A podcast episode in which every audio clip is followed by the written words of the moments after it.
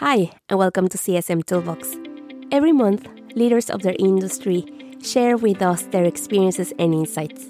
I had the opportunity to talk to Rafael Alstadt, co founder and CEO at TLDV. As a remote founder, him and his co founder have always been passionate about harmonizing async first communication and video to reduce our time in meetings while keeping everyone always on the same page.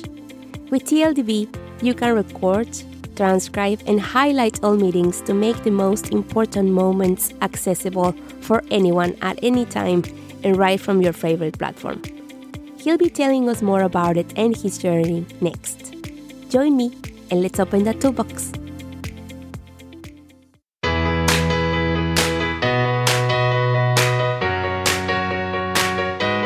mindful and great decisions, but I also need to take these decisions as well. So this one was a, a, big personal learning for me and a very important skill that I think one should have as a, as a co-founder and, and CEO, especially at the very early stages of the company. Thank you so much, Rafael, for joining us today. How are you? Very well, very well. One week before my holidays, so I'm in an excited mood right now. that sounds great. I think everyone we are in need uh, of some summer holidays for oh, sure. Oh, yes. if you could give us a, a, bit of an introduction to yourself first to our, to our audience today.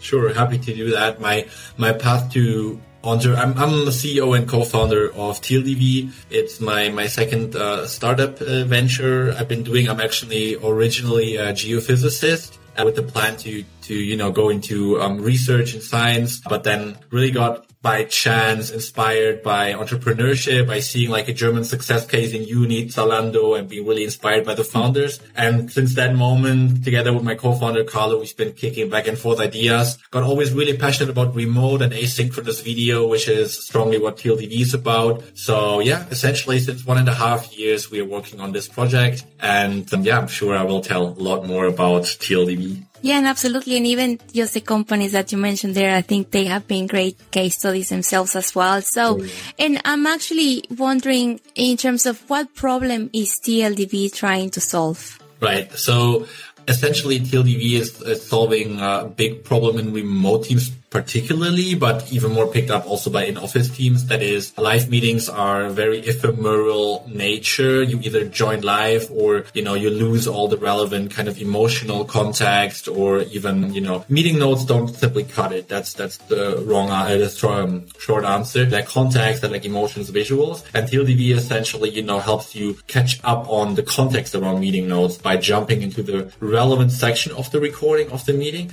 and get full text and context context around it and the emotions and visuals. I had a look at the manifesto you have there on your website in terms of company culture or how we are working now remotely that async um, style that we are all adopting perhaps the majority of us since last year. So you will say that that in a way sparked the idea for you and your co-founder. Yeah, definitely. So we've been, for us, founding remotely was all like happening organically because mm. I was at the time in Zurich, uh, my co-founder Carlo in Munich and Alan, our third co-founder in Canada. So it was from the start really distributed and we were always having every meeting virtually. And mm. essentially uh, our first venture was already about the problem in live video and that it's only accessible really to the people that join live and it's insanely time consuming. Mm. And when time zones are involved, which is naturally happening in remote teams a lot. It's hmm. inaccessible and, uh, you know, it's really uh, bad for your, your working life where you need to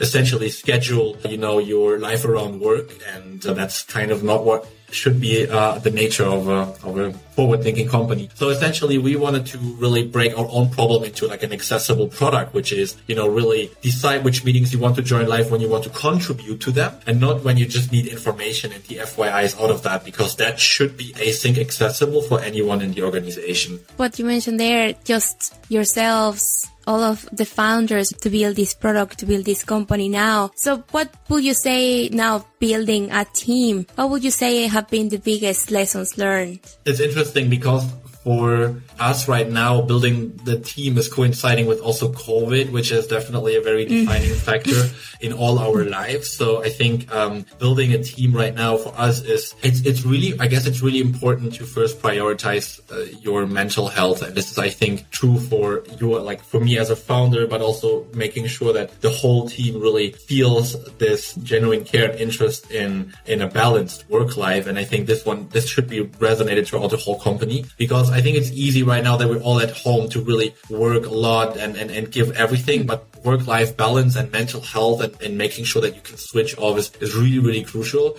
And I think that's probably one of the lasting positive impacts that COVID had on us is kind of to really realize this importance and radiate it from the leadership throughout the team and company culture. So this one is probably my very first and most important learning so far. That's a great point that maybe before we weren't really, as you said, prioritizing mental health or even talking about it in a professional setting. I think you will see that a lot of companies and individual contributors, leaders at all levels, you actually are seeing that conversation and being a more open communication around that for sure. Yes, I, I think it's super crucial. And I think that this is a great advantage that remote work can give in the future because, mm-hmm. you know, with remote work, it's very easy because everything is digital to really make async first communication styles really part of the DNA of the company. And that can really help you. I brought this analogy. We, we used to, and essentially in office cultures, it's also very prominent to schedule kind of life around work. And what we should actually schedule more mm-hmm. our,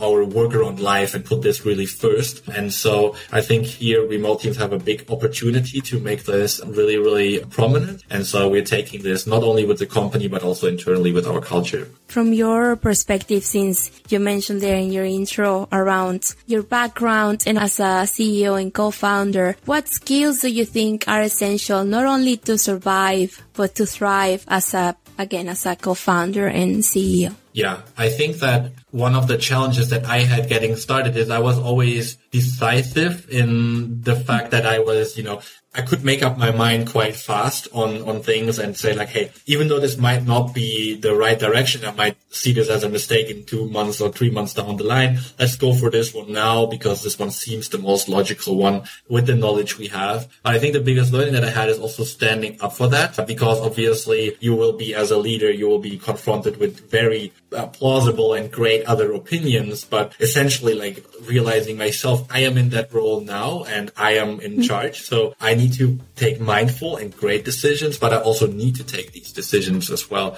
So this one was a, a big personal learning for me and a very important skill that I think one should have as a, as a co-founder and, and CEO, especially at the very early stages of the company. Just well, shifting gears uh, a bit, what have you learned from your customers' feedback so far? Oh, I don't know. I don't know where where to start here. We are very we're practicing a very customer centric culture at TLDV. One of our first like hires was also a customer success manager with mm-hmm. Raquel, and it's been very important from day one to really talk to. We've even from the co-founder level, which we never stopped. We've been talking to any user and every user. Like we just launched a product hunt. We messaged every single one that signed up so far just to just to learn about their experience. And so I think the the number of learnings in general we've we've gathered is, is huge and very important to us. One in particular, I think for for TLDV is that usually the the product that we're building is very culture um, centric. It's about you know ch- switching from a more let's say life meeting heavy culture to a more async first culture, and the heroes that we have that start to adopt the product are very important for us as the kind of you know ambassadors for TLDV, and we need to equip equip them with the best tools and sources of knowledge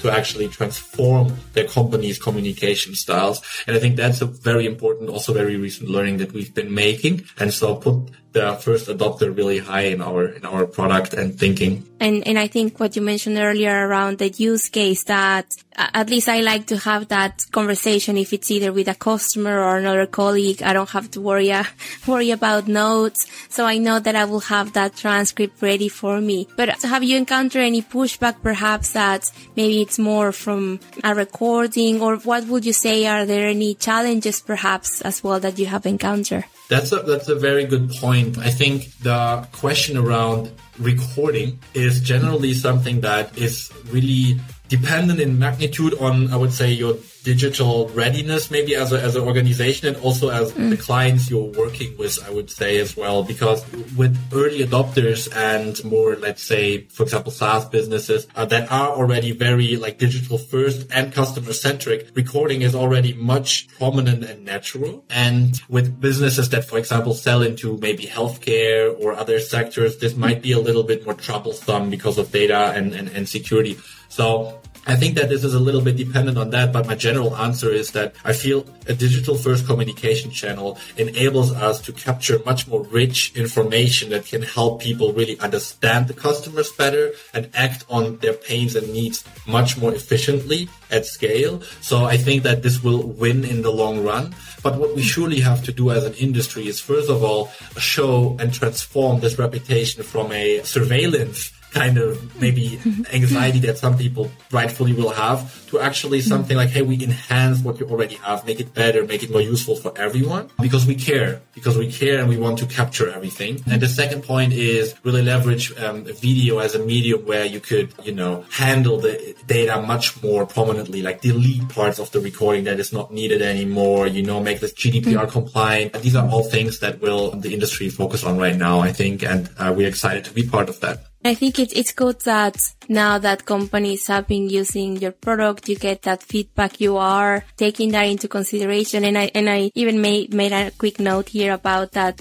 digital readiness because I think you will see that it will depend from customer to customer. As you said, some industries, some verticals will be more mindful. Doesn't mean that they are not willing to try, but obviously it's something that it maybe you're just coming in, being that disruptor, which I think some of these industries perhaps, I mean, they might just need that sometimes. I think that's how innovation as well, it is, it is born. And in terms of that product led growth or customer led growth, what are your thoughts on that?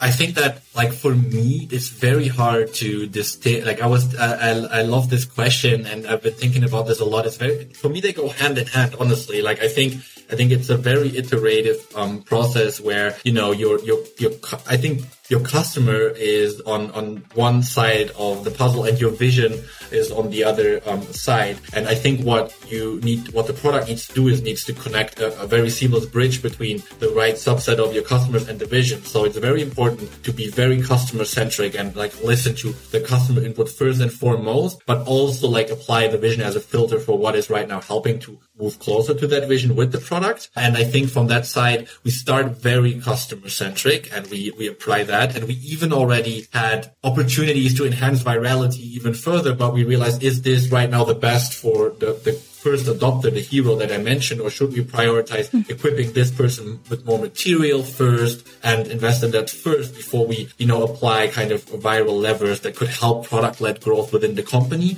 but not necessarily the first adopter with the most pressing problem at this point. So I think in that side, we would go de- definitely customer first, but obviously product-led growth is still very, very important for us. That resonates as well. I, I have heard similar answers too. So, and other than TLDV, of course, what's in your toolbox, Rafael? What mobile or web app you cannot live without? And it can be work and, and not work related as well.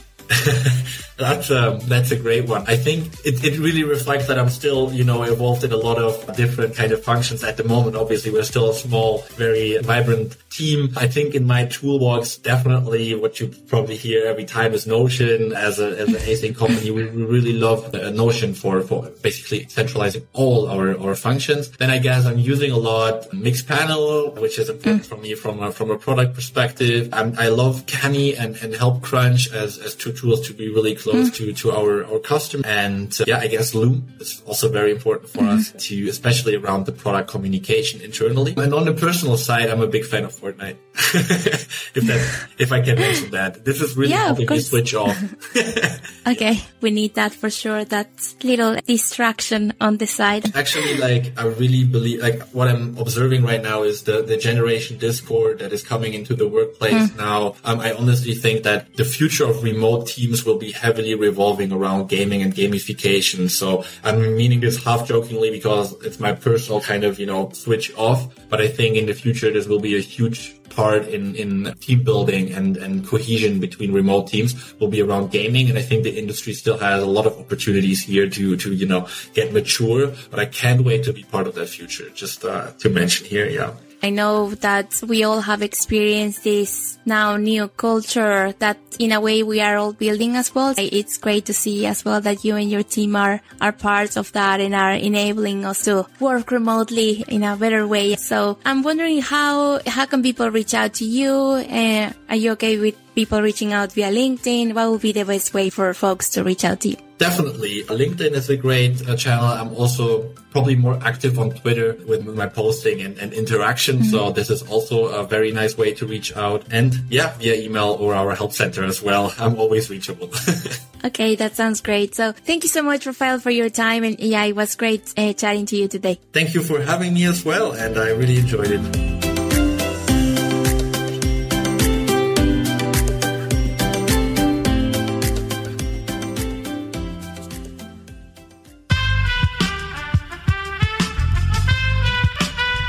This podcast was edited by Aerolitos Smart Edition.